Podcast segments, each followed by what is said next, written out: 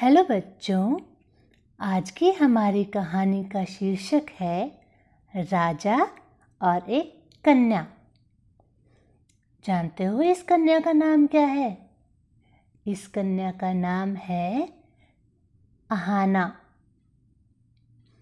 एक राजा शिकार करने के लिए वन में गए। एक हिरन को देखकर उन्होंने अपने घोड़े को उसके पीछे दौड़ाया। हिरन के पीछा करते हुए उनके बाकी सभी साथी पीछे रह गए थे। राजा दूर एक ऐसे जंगल में पहुँच गया जहाँ मीलों तक पानी नहीं था। राजा को प्यास ने बहुत परेशान कर दिया था। जब राजा कुछ और आगे बढ़े तो उन्हें एक किसान की झोपड़ी दिखाई दी।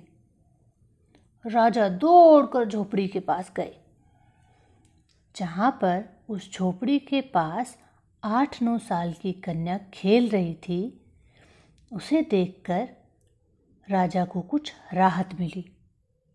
राजा ने उस कन्या को कहा, बेटी, जल्दी से मुझे एक गिलास पानी दे दो।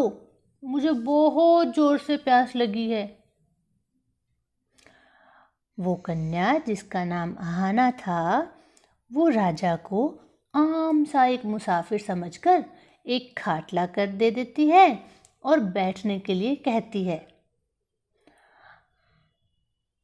फिर वह कन्या झोपड़ी के अंदर जाकर पानी का एक ग्लास लाकर राजा के हाथ में दे देती है।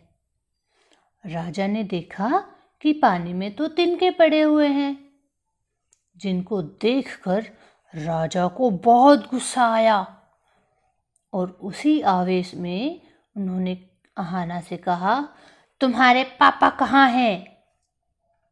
आहाना ने उत्तर दिया, मिट्टी को मिट्टी में मिलाने गए हैं.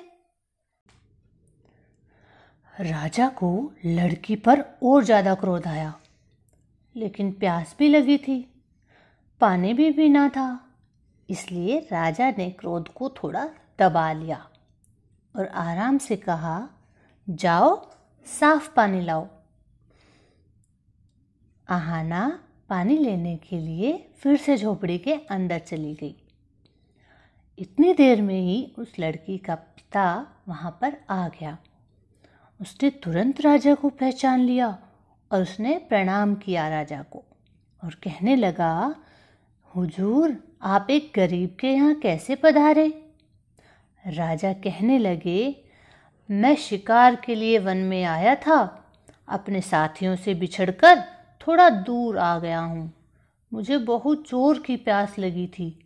यहाँ तुम्हारी कन्या से मैंने जल मांगा, तब तुम्हारी कन्या जल में तिन के डाल कर ले आई। और जब मैंने तुम्हारे बारे में पूछा तो उसने कहा कि मिट्टी को मिट्टी में मिलाने गए हैं।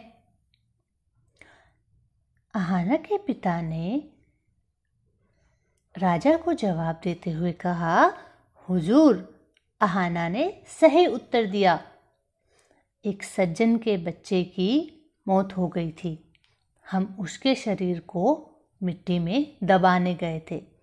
इतने में वो आहाना पानी का ग्लास लेकर आ गई। किसान ने पूछा, बेटी, तुमने राजा को अच्छा जल क्यों नहीं दिया? आहाना समझदार थी। तो उसने कहा, पिताजी, राजा धूप की तेज़ी में भागते हुए आए थे। उनके सारे शरीर से पसीना छूट रहा था। यदि आते ही जल पिला दिया जाता तो वो जल गर्म और ठंडे की वजह से राजा को नुकसान पहुँचा सकता था।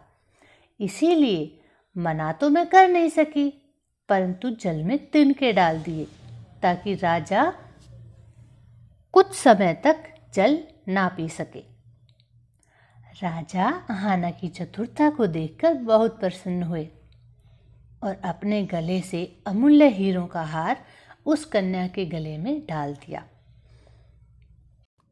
तो बच्चों, आज की हमारी इस कहानी से हमें क्या शिक्षा मिली?